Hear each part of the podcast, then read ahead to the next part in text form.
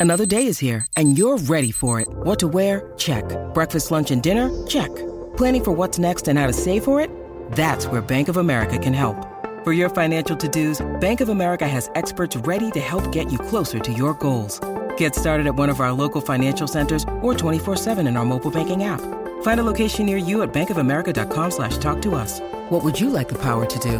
Mobile banking requires downloading the app and is only available for select devices. Message and data rates may apply. Bank of America and a member FDIC.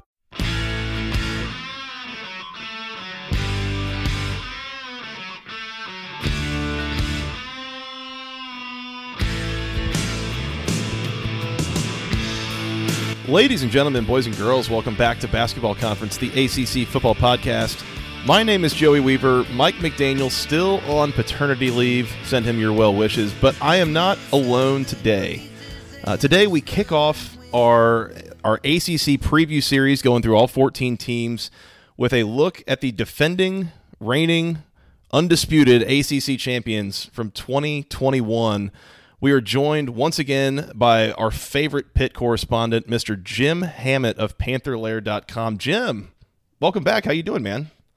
I'm doing good. Uh, you know, it's in the middle of July, and I don't think anyone else has left for a different conference yet. At least not like this week, but it is only Monday. So Yeah. well, thank you for joining. Um, Pitt, obviously, as I said, you know the reigning ACC champions. Uh, it's the first time since we started this podcast that I've been able to say that about anybody but Clemson, which is kind of wild. But uh, but here we find ourselves. I, it was a magical season in, in 2021 in, in so many ways. Um, it really felt like I mean the, the offense hit its stride in a way that it it had not before. Um, and yet, I, I think coming into 2022, I, I think one of the things, you know, one of the stories of the offseason in my mind has been, um, you know, some of the, some of the losses for Pitt. You know, obviously, um, you know, a couple pretty major losses, and I, I, think the the biggest of all of them, Jim, and you tell me, like, how do you think this is going to impact the Panthers? Uh, they have officially lost the name of their stadium. Uh, Heinz Field is no more. They're now playing in Acrisure Stadium. Do you think that's going to impact the environment week one when they host West Virginia? You know, it's it's actually a big deal in Pittsburgh. I mean, people there are that are you know signing petitions trying to get Heinz back. But uh, the the funny thing is, like in Pittsburgh, like when something changes its name, it stays that way. Like the big amphitheater was always Star Lake, then it changed to twenty different names, but everyone always just called it Star Lake. So mm. everyone's just going to keep calling this thing Heinz Field.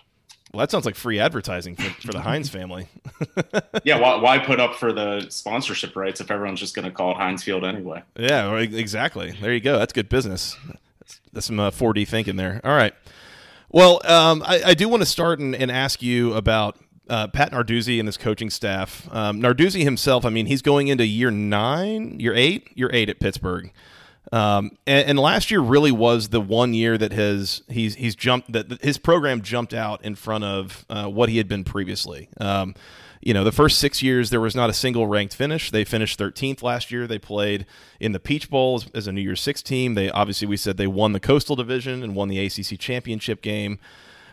Do you feel like that was a kind of really the um, uh, like like a uh, what's the word I'm looking for? Um, it's good when there's only one host here and they don't know how to talk. Um, was that the point? Like, was that something that was really like a, a, a, culmination of everything that Pat Narduzzi had been building up until then, or was it a little bit of a, a lightning in a bottle situation that's going to be tough to replicate moving forward? Do you think? No, and I, I think when I was on the podcast last year, I kind of said as much. I, I, I think um, you know, Pat Narduzzi's been around for a while and he was doing a lot of things right, except having that big breakthrough, you know, 10, 11 win season. He finally got it. But, you know, I think recruiting's in a good place. I think the fan base, you know, kind of likes him. I think the recruiting, it, just a lot of things. Um, you know, ex alum are always coming back. Like Aaron Donald, like lives in the pit practice facility. So there's mm-hmm. a good culture around the football team. So I, I think, you know, it took a while. I think, you know, after the Dave Wannstedt, uh, Todd Graham, Paul Chryst, like that craziness. Like they needed a guy like Narduzzi, and it took a while for it to get going, but it, it kind of that was like you said a culmination last year with an 11 and three season. And I mean, as far as expectations, it, is it fair to say with like the Pitt fan base, the expectation is maybe win the division every three, four, five years, and otherwise just consistently make bowl games like. Like if they don't win the ACC championship again this year, it's not like anyone's going to be calling for his head or anything. No, I wouldn't think so. I mean, I think there are expectations around the team just because there's a lot back, but at the mm-hmm. same time, I mean, I don't think you know Pitt's just not Clemson. I mean, they're not expected to win 11 games. They, you know, they recruit their classes are in the 30s and 40s in the rankings. I mean, at some point, you know, talent catches up. But I, I think, you know, whenever things come together like they did last year and, you know, potentially how it could be this year, I mean, I think, you know, people want them to strike when the iron's hot. But I mean, reasonably, I, you know, I think people are okay with a competitive eight and four team and, you know, every once in a while go up to 10 and 2, 11 and 1. Yeah. Yeah, and that's a it's a good place to be. You know, I I think that's one of the things I've kind of realized as I talk about some of these teams. Like eh, you know, in NC State's the first one that comes to mind is me like you know, well, really, like Dave Doeren only ever won nine games in a year. Like, is that good enough for you? And it's like, realistically, maybe it is. Like, you know, maybe maybe don't don't try to throw the baby out with the bathwater every time you don't, you know, win the ACC championship every year. Especially when you've got monsters like Clemson on the other side that are just going to be nearly impossible to get past at any given point. So, um, maybe yeah, I think there's clearly something to that, and I, I need to I need to take uh, take heed of that moving forward. We'll say. Um, I did mention earlier that there were. I, think one of the things that I'm curious to see, I guess, with Pittsburgh like you said, I mean, they, there is a lot of returning production. I would say the losses are are not uh, not great in numbers, but are perhaps great in in impact. Um, one of those in particular, I think, was the loss of Mark Whipple. Mark Whipple retire, or I think he retires, resigns, and then two days later, I believe, ends up hired by Nebraska. So I don't, I don't know exactly what happened there. I'm sure there's a story, um, but he's replaced at offensive coordinator by Frank Cignetti Jr., who comes over from Boston College. Um, curious to know from you, Jim. I mean, do you know anything about that search or what Pat Narduzzi saw in Frank Cignetti that felt like that was a good fit here to continue and try to keep this offense rolling?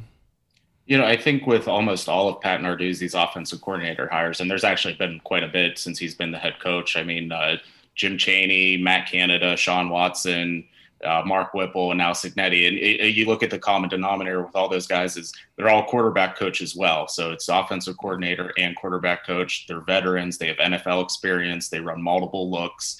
Um, it, it's kind of the same thing. And I think when you look at Cignetti and what he did at Boston College – with Jurkovec, uh, mm-hmm. you know, two years ago. They had a really successful offense, and you know they can run the ball and they can throw the ball, and I think that's what I think that's what Narduzzi was looking for because you look at the team coming back, they have good running backs, they have good we- weapons, and they were looking for a quarterback to tie it all together. So he was kind of a guy that you could bring in that's a veteran that can just look at what he has and says, oh, you know, okay, I can figure this out. It wasn't, he doesn't need his own system. He doesn't need his own players. He can kind of gel to what's already there. Yeah. Well, and, and that was something though. I I felt like Mark Whipple. Uh, if correct me if I'm wrong, he's pretty much a, a straight air raid guy, or he's more in that air raid tree of things. But I think this would be this would look scheme wise is going to look a little bit more like a traditional pro style set, or you know whatever pro style is these days. But um, it's going to look maybe more like a traditional pro style set, like it maybe did earlier in the Narduzzi era. Is that fair to say? Yeah, I think so. And I think, you know, it starts, they do have three running backs back that had 500 yards last season. I think they wanted to utilize them more. I think mm-hmm. at times they kind of leaned on Pickett. You know, even in third and one situations, it's like, could we hand it off? Sure. Or could we drop back and let Pickett chuck it to Addison for 50 yards? Yeah, that works too. So that's mm-hmm. kind of what, that's kind of the offense they had last year. And, you know, if, if it ain't broke, don't fix it. But at the same time, you do want to establish more of a run. And I think that was kind of, the idea behind the hire. Makes sense. Makes sense.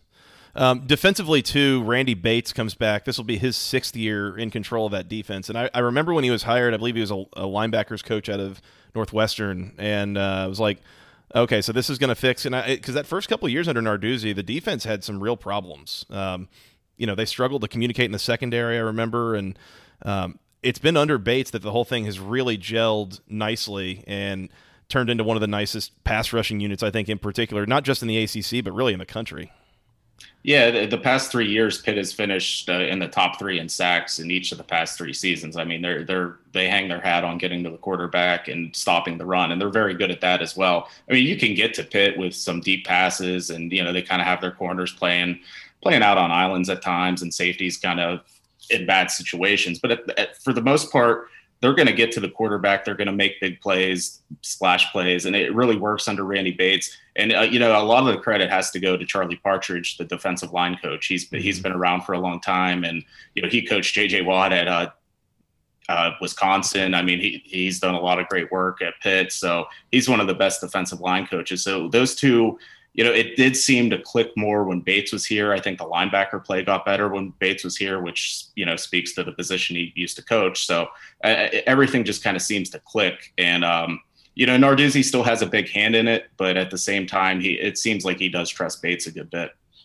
And and it makes sense, and I think he's earned that trust clearly from what we've seen the last couple of years. Um, let's talk about a couple of the players that left. I mean, obviously you have Kenny Pickett, who finishes what second or third in the Heisman voting. Um, he graduates, goes on to the NFL, uh, was an early draft pick there. Uh, we, we've also mentioned Jordan Addison transfers out, and that was a whole saga here a couple months ago that uh, we, we talked quite a bit about on the show and, and how frustrating that was, even to watch as a non Pitt fan to like watch the way that that all went down was pretty frustrating for me. Um, Taysir Mack, Lucas Krull, Shocky Jacques Louis uh, transfers out. These are like a majority of the uh, the highest volume receivers. Not to mention, again, Kenny Pickett, the, the quarterback being gone, like between Kedon Slovis, uh, you know, and a couple. I know there was the the transfer in from Akron, but it sounds like this this passing attack is really going to kind of have to be rebuilt under under the new leadership.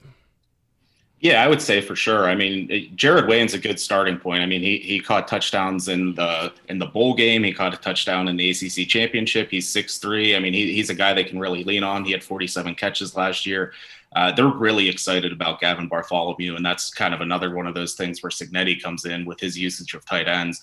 Uh, Bartholomew was like uh, totally under the radar, nobody offered type recruit, and he came in as a true freshman, was like part of the first team offense like day one. Mm-hmm. So they're pretty excited about him, and yeah, Konata Mumpfield. Uh, transfer from Akron, freshman All American for you know the Zips last season. They also got Bub Means. He's kind of a went to Tennessee to Louisiana Tech, and now he's at Pitt. But he's another guy expected to come in. They have a, a few other guys like Jaden Bradley, Jaylon Barden, who have caught passes before. I mean, when you have a quarterback like Kenny Pickett, he's going to spread it around. So, you know, maybe the production wasn't there, but the guys were on the field for him and they were out there. So I think there's, you know, some belief that the receivers can still be a strength this season. Mm-hmm. Well, and transferring in to replace Pickett, we said is Kedon Slovis um, coming in from USC he was a guy who's a I want to say he was a two year starter out there, um, pretty effective, did well, but just sort of got recruited over when Lincoln Riley got out there uh, in a certain to a certain degree. Um, what's been the buzz you've heard about him coming out of spring practice and uh, just in in general surrounding Kedon Slovis as the, the incoming starting quarterback? I assume he is going to be the starter, right? Well, there actually ha- hasn't been an official announcement on that yet hmm. because hmm. um, Kenny Pickett's top backup for all these years, Nick Patti, is back, and he was set to start the Peach Bowl. He did start the Peach Bowl and got hurt very early on in the game. I remember that. So, uh, you know, through throughout spring, Narduzzi did not tip his hand, but I mean, I think the overwhelming belief is, you know, Slovis didn't come across the whole country to sit on the bench. So, right. I mean, he did throw for uh, 7,500 7,500 yards, 58 touchdowns in his career at USC. I think he was the Pac 12 freshman of the year in 2019. I mean, he has a lot of credentials. And I think going into last season, he was projected as maybe, you know, a first round pick, and Kenny mm-hmm. Pickett was not. So it's kind of weird how things work out. But um, yeah, so I mean, there is a belief that Slovis, if he can regain his form, I think he was injured a little bit last season. The coaching change kind of messed everything up. So, um, you know, he has a lot of pedigree. And, you know, when you have a guy that has 58 career touchdowns coming in, you have to feel at least pretty good about, what, you know, where things can go with this offense. Yeah, that kind of experience as a starting quarterback is is something that you kind of can't replace. And it's you, you can bring in a, a blue chip quarterback all you want, but you just kind of never know – what you're going to get until there's live bullets flying. And but seeing a guy like that who has been in front of a lot of live bullets and has delivered in a lot of ways, I mean that's that's a good sign, I would say, for for Pitt and, and wondering, you know, how's that going to turn out. Um, uh, defensively, as far as kind of what what leaves, um, it, it sounds like Jim, you know, the defensive line largely intact. Uh, but maybe maybe some pieces to replace behind that, particularly in the linebacking core and to some degree in the secondary. Yeah, that's probably a fair assessment. Uh, I mean, the defensive line is definitely the strength of the team. Calijah Kancey was a third team All American last year, uh, potential first team All American guy this year. He's the type of player that's really like thrived under Pitt, the undersized defensive tackle. I mean, obviously, Aaron Donald didn't play for Charlie Partridge, but a lot of the guys kind of mimic how he plays, and Kancey really fits into that mold. Uh, Haba Baldonado is another guy, all ACC pick last year at defensive end. Deslin Alexander started a lot of games at defensive end. They have three senior defensive tackles. And, you know, I, I, was reading like the Athlon preview about Pitt football this year and an opposing coach. One of his things says, you know, sometimes when you face off against the second team defensive line, there's a little bit of a drop. But he said, like, you're still going to get hit when you play Pitt. Like, there's mm-hmm. eight or nine guys on that defensive line, and it's very competitive. And you can really see in how they play. So, yeah, the defensive line's a strength, but you do get back to linebacker, and that's kind of an interesting spot because they did lose Phil Campbell, they did lose Cam Bright. SirVocea Dennis is back. He's one of the best, you know, in the ACC, mm-hmm. and they actually had to hit the transfer portal a little bit for for some replacement. Uh, Shane Simon from Notre Dame came in. Uh, Tyler Wiltz, uh, Division two guy from Missouri State, was added for depth. So hmm. they're, they're, it's going to be a retooled uh, linebacker room. But you know, all in all, I think the strength of the team is still going to be that defensive line and SirVocea Dennis in the middle. And it, it and kind of like you're saying, I mean, it has been for for a while, and that seems to be the um, the real calling card of this defense for a few years now has been the strength of that defensive line, the, the ferocity of the pass rush. I, am curious, do you do you have any insights on what do they do in practice? Or like how do they get these guys to play as physical as they do on defense? Like that's that's always the thing that is just astounding for me to watch is how just physical they are at, least in that front seven in particular. Yeah I, it was funny last year because they changed uh, you know across college football with uh, camp rules. You can only have eight or nine full padded practices. And I think Pat Narduzzi made mention of that like after every practice, like as a complaint. He's like, no, we need to hit more. And like that's just that's just kind of like he he it was like, you know, third week of camp. It wasn't even a thing at this point. And he's like, man, I can't I can't believe they took away all these you know full padded practices from us. But it, I think that's just part of it. And I think the culture in the defensive line room is like you know, a couple years ago, Patrick Jones, Rashad Weaver, they were all Americans. They were drafted, and they said it starts at six in the morning every day. Partridge is there, the entire defensive line is there, and and just like I said, with the second team being is you know they are fighting for positions every day, even the starters. So I think it's just like kind of that mindset is like everyone just wants to get better.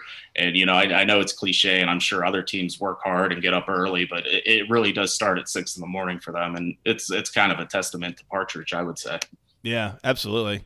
It's just it's funny to me thinking that you know there's going to be a new quarterback and a new offensive coordinator and like all that on offense might look very different. On defense, I know exactly what it's going to look like. I mean, it's it's it's you know no no matter kind of who's been changing out, you know, subbing out, subbing in, it's like it always looks looks the same with that defense, and it's it's always impressive to watch and um, a little bit concerning in a way, but you know, it, it is what it is.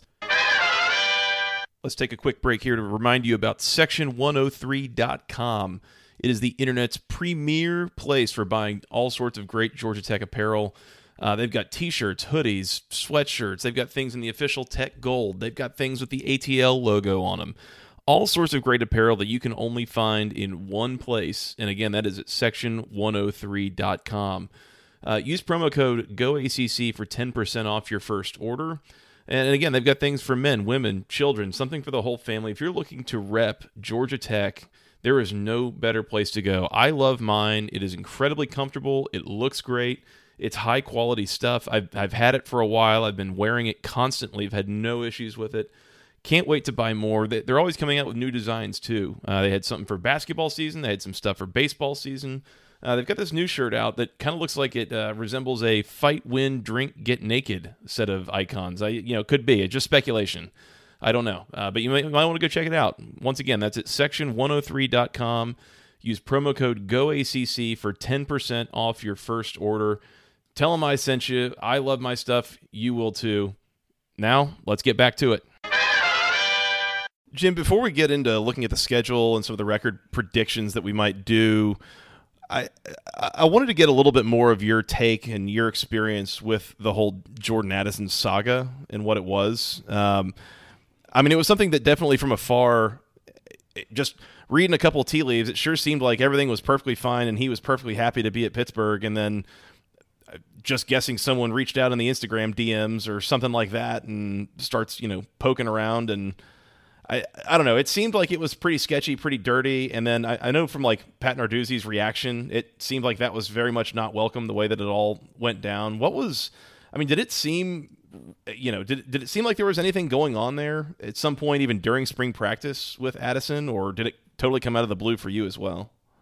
You know, it really kind of came out of the blue for a lot of people, and you know, Jordan's a quiet dude. I mean, he's not you know overly talkative. I mean, in interviews, he's kind of reserved, and you know, he, he kept to himself, and that was just kind of kind of the vibe with him, and there's nothing wrong with that. I mean, he's a great football player, and you know he seemed well liked by his teammates. But you know, mm-hmm. he just wasn't he wasn't Kenny Pickett. He wasn't the team leader. He was just mm-hmm. a really good player on a team. Um, so it, it kind of came out on a Friday night, and I think the deadline to enter the portal and be eligible for the following season was like Monday. And like, sounds right. You know, you know, it just it was like a sudden hit, and then, you know everyone's like, "Is this true? Is this true?" Then, if you recall, there was like this big delay, and like his name appearing in the portal, and you know, there was efforts from Pitt to, you know, I think Larry Fitzgerald talked to him. I think all of it, you know, his teammates, his coaches, a lot of people reached out to him. There was the alleged rumor that his mom wanted him to stay at Pitt. His mom was, hmm. you know, very pro Pitt and very active. But, um, you know, whatever happened, whether, you know, he knew Caleb Williams at USC, whether he was uncomfortable with you know Kenny Pickett leaving, Mark Whipple leaving, his receiver coach Brennan Marion leaving, you know, just a lot of different things and a lot of changes to the team. Uh, it drew him out west, and it, it, was very sudden. It was very surprising, and like you said, it, it didn't feel right. And I think a lot of people around college football kind of got that same vibe. It's just, you know, if you didn't feel comfortable with everything, transfer right after spring or transfer before spring. But right. the the way it, it went down and you know, he didn't transfer to USC right away, but everyone knew that's where he was going to go. Mm-hmm. So, you know, after two weeks, it's like, oh, okay, he, he is at USC after all. Mm-hmm. Big shocker. So it, it, was just, it never felt right. But I think at the same time, the team kind of has rallied around that fact because there's still like 15 starters back, a lot of guys that, you know, won an ACC championship last year, and mm-hmm. a lot of guys that want to prove themselves. So, in in a sense, like yeah, there's nobody on the team that can go make the plays Jordan Addison made last year. Right. I mean, they have great receivers, they have talented, experienced guys, but they don't have Jordan Addison. And, you know, he is the best receiver in college football, you know, and he won the Biletnikoff Award for a reason. So yep. it, it is unique. It was a very unique story. I think it rubbed Pitt the wrong way. Obviously, Pat Narduzzi, you know, not necessarily known for his uh, reserved behavior. And he, so obviously when all that came out and he you know he called lincoln riley and all that so uh, i think pitt has moved on from it i think you know he's been interviewed since i'm sure he'll be asked about it at acc media days but all in all it seems like pitt has moved on but yeah. you know the story still lingers just because that can happen in college football again it might not be to mm-hmm. pitt it could be to anyone and it, it's kind of it makes you feel uneasy about where the sport is going right right well, and, and like you said, I mean, I, in my mind, if that all, if some of this goes down in like the first week of January, a you get it because again, Pickett was moving on, Whipple's moving on, uh, the receivers coach was moving on. Like you, you would kind of make sense of that. But like having gone through spring practice and being right up next to the deadline, and then just like out of the blue, this happening was kind of, kind of bizarre to me. Um, I'm, I'm just guessing. I know the answer to this, uh, Jim, but I'm just going to ask it anyways. Any truth to any of any any truth that you know around uh, any sort of roughly three million dollar dollar figure that was uh, thrown around surrounding that transfer? Yeah, that's what it, it, it was coming out to, and you know that would be more than an NFL second round pick. I don't know if that's what he got. Uh, there's there's been you know articles and rumors the past two weeks that he's upset at USC because some mm. of the mm. promises weren't delivered. So who knows what happens? He may have got some bad advice, but I mean he's still going to play for a good football team this year. It didn't. He he could have transferred to Tulsa and still be a first round pick next year. I mean, I, that's that's the thing I never understood. It's you, are not getting more notoriety playing at USC. You just won the Biletnikoff in the coffin, Pittsburgh. So right, the motives were obviously clear from the start, and you know that's that's how it worked out for both sides. Yep, yep, understood. I mean, it sucks, but it is what it is. And, and, like you've said, I mean, there's there's a number of guys in that receiving core that uh, the coaching staff seems pretty excited about coming into the year. So uh, maybe there is still a Biletnikoff winner on the team. I guess we'll find out. Never know. I mean, Pitt has three of them. I think that's tied for the most. What Larry Fitzgerald and who would the third one be? Do you know? Antonio Bryant. Oh wow. Yeah, going way back a little bit. That is going way back. All right, very good. I'd forgotten about that. All right, good good deal.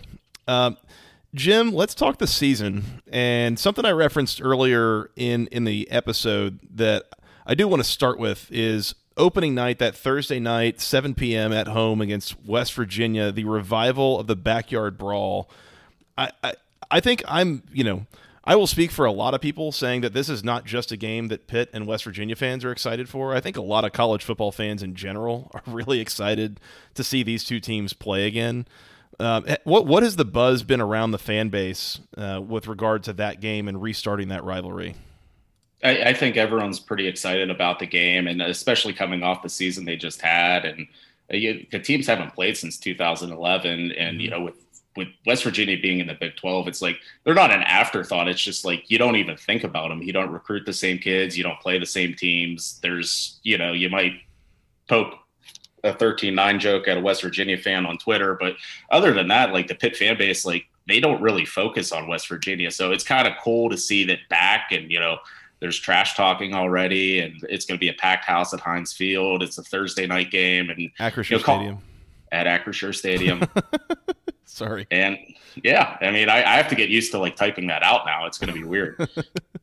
but yeah, I, I, think everyone's excited about it. And, you know, the vibe I get from West Virginia fans and, you know, people I talk to there, like they are too. I mean, it, it's a big opportunity for them. And, uh, you know, just that alone, it's a cool storyline, redoing the backyard brawl. But like, there's a storyline within a storyline. Is uh, you know, Kedon Slovis took JT Daniels' job at USC, so like two starting mm. quarterbacks have like something to like play for. Yeah. So I, th- I think it's like I think it's a really good like well positioned television game to start college football. Hmm. I again, I, I am stoked for that one. Um, I, have I've watched a couple of those games. I remember, you know, uh, obviously as a much younger lad, but uh, I can remember watching those games, and it is a, a very fun rivalry. Um, and, and, so I'm glad it's coming back. Um, looking at this this out of conference schedule, and and Jim, correct me if I'm wrong, but I believe you told me in, uh, last year in our preview that what is it like since joining the Big East or something, Pittsburgh has not ever gone 4 0 they're out of conference. Is that is that correct? Am I remembering that right? That is still correct. Pitt has never had an undefeated uh, non conference slate unless you count 2020 when they beat Austin Peay and they went 1 0. Okay. Well, we can count that. Someone has to. Well, and and just I mean, astounding how that carries over even to, into last year, where uh, I mean, again, as good as that team was, and they won the ACC, and they played in the Sugar Bowl or uh, the the Chick the Peach Bowl, I guess, and all that stuff. They also gave up 44 points to Western Michigan and lost in their own field somehow. Even though I, I mean, that one caught all of us off guard. I just it's the one thing that gives me pause looking at this schedule and thinking they might go 4 0. Tennessee, I, I, think, should be pretty good as well. That was a, a, really good, really fun game last year, and they get them uh, at home. I, two Power Five opponents out of conference. I, I, would assume that there's not a lot of concern or issue with uh, with the way that this schedule was put together within the fan base. No, I mean, there's always kind of been debates with, with Pitt scheduling because they do usually take on two Power Five teams. I'm sure Georgia Tech's kind of in the same boat with you know, there's always a Georgia game. So, oh yeah. So, like, I think you know, just in general, if you if you're playing West Virginia, everyone's excited about that, and mm-hmm. I think there there's a split. There's you know, some people would like to be four and zero, oh, and some people would you know like to have a packed stadium and play West Virginia and Tennessee. So there, there's kind of a balance in there, but I, I, think for the most part, I mean, I think next year Pitt has like Cincinnati, Notre Dame, and West Virginia. Oh wow! so it's like it gets crazier next year. But I think this is like overall a manageable schedule, and you know, one Pitt fans would want to have most years. Yeah. Well, and yeah, I mean, opening two weeks, home against West Virginia, and then home against Tennessee. That that'll be uh, that'll be a couple really fun games, I think, for maybe different reasons to, to start the year. But again, also a really good barometer of where your team's at coming right out of the gate. Um, I, I, think it maybe could be less than opportunistic, you know, with some of the turnover, especially on offense, uh, playing a couple games like that right out the gate, you know. But uh, then at Western Michigan the following week, and then home against Rhode Island. I, I, tend to think this sets up pretty well for them to probably go at least three and one against that schedule. Um, I, I, think that looks pretty good in, in my mind. And then home games against Georgia Tech and Virginia Tech. Road trip uh, after a bye week. They'll make a road trip to Louisville and North Carolina home against Syracuse, at Virginia, home against Duke, at Miami to finish off the year. Um, overall, Jim, I mean, this schedule sets up pretty well, and it's I, I, think of a team that's that is going through a bit of a transition, at least on offense, but also like who on this schedule do I really feel like is is going to be able to stand up to Pitt, especially in the trenches and. Uh, and, against that defense in particular, I think this sets up pretty well for Pitt to be in, in perfectly good shape, you know, towards the top end of the Coastal Division in this final year of having divisions. Yeah, I think so too. I mean, I, I think you know a repeat of ten and two is not out of the question. Nine and three kind of feels right too. Um, you know, I, I, think you probably split one of the. You know, it's possible you split the first two. I mean, it wouldn't shock me if they go two and zero. Oh. Um, I think you know that trip to Louisville uh, that that could be tricky in the after a bye week, and you know Pitt historically has just played terrible against Miami through the years. They, that is that was another slip up last year where you know Pitt was actually kind of like an outside like hey Pitt might make the playoffs this year, and like after beating Clemson, then immediately lose to Miami. So mm-hmm. um, that's that's just a team that they just historically don't play well against. I think the one year they beat them, Miami was 11 and 0, and Kenny Pickett his first start, they beat them. Other, every other year, Miami seven and five, and Pitt can't beat them. So mm-hmm. I, I, don't get it, but um, yeah, I mean, I, I, think it sets up well for you know no worse than eight and four, but likely nine and three, 10 and two, just the way I I'm looking at it. Mm-hmm. And I'm seeing only five true road games. I guess just the four in conference, and then the the trip to Western Michigan. So you get three out of conference games at home. Yeah, so going to get really comfortable there at Acrisure Stadium this fall. We'll see. well, they, they they don't play a they only play one road game uh, until October 22nd, which is pretty crazy. You know, yeah. five five of the first six at home. So I mean, yeah. they're, they're you're going to get real comfortable. And the thing with Pitt last year is they were five and zero oh on the road. Uh, they, hmm. they have a good mindset on the road, and I mean, you look at it. I mean, Tennessee was a tough game last year, but there's you know, there's no like giant intimidating stadium this year on the road. Probably Louisville's their toughest environment. Mm-hmm. I mean, you know, and that Virginia, might come down entirely to what Louisville's doing at that time of the, the season. Like they might exactly. be checked out. You never know. Their toughest road game, honestly, might be Western Michigan because Western Michigan A is probably comfortable knowing they beat Pitt last year, and two, how often does a ranked team come to Kalamazoo, Michigan? So that mm-hmm. that's going to be a lively atmosphere, I would think. The Hornets' nest, known as Waldo Stadium. That'll be uh that'll be one to watch on ESPNU. I think has already been announced. Um. All right, so you're, you're if if I asked you to make a record prediction, and I don't know how much you're allowed to do this or you like to do this, but you're thinking somewhere in that eight and four to ten and two kind of range. Yeah, I, I, and I'll split the difference and say nine and three. I say they they split one of the first two games. I say they split the Louisville, North Carolina October late road game, and they lose to Miami. And if and if I asked you, you know, eight and four, is that would that be a successful season? Uh, I think it would probably. It, yeah, I mean, it would be passable, but I, I think given that you know Pitt is projected to be a top 25 team this year with 15 starters back. I think people want a little bit more. Like mm-hmm. I said, kind of strike when the iron's hot. But I mean, all in all, most years an eight and four team at Pitt is it's pretty good. I mean, it's mm-hmm. a season people want to see, and have the chance to win a ninth game in a bowl game. There's nothing wrong with that, mm-hmm. but I think just this year the expectations are probably a little bit higher. And that makes sense. Um, you know, I, I, it's hard to be upset about an eight and four team, but certainly, yeah, like nine and three is a reasonable expectation. I think, especially again, what I'm looking at here and and who they play and who they have coming back and everything. Um, I let's see. I'm going to go three and one in the out of conference just because the streak has to live. That, I was going to say, I, am going to look at the 25 years of history or whatever we have on that, and I'll just go three and one. Uh, I, I think they'll beat West Virginia. I think they might lose to Tennessee, and then win the other two. Um, man, getting Georgia Tech and Virginia Tech at home, Duke at home. I mean, they'll steamroll all those teams. I think. Um, Yeah, Louisville and North Carolina could both be tricky road trips, as with with Miami. I think I'm going to go nine and three with you, Jim. Um, you know, this does not look like an intimidating schedule to me in a year where there's a, there is a lot of uh, there is a lot of ACC teams that are kind of in transition and quarterback changeover and coach changeover and those kinds of things that I, I think this sets up well for the Panthers uh, to go nine and three and possibly be our final Coastal Division champion. Uh, I think that's that's very much on the table. You know, we'll see what Miami is able to do in year one under Mario Cristobal, but uh, I, I, think this sets up nicely for the Panthers. And, and honestly, that's that's a thought is that could be the Coastal Division championship game on Thanksgiving weekend in South Beach. You know, so uh, that that could be a fun one to watch out for. Yeah, absolutely, and, and really a lot of this whole like it, it depends on Kedon Slovis. Like if he's kind of like clicking in those first two games, then there really aren't a ton of like like if you could get through those first two games two and zero oh and he looks good. Mm-hmm.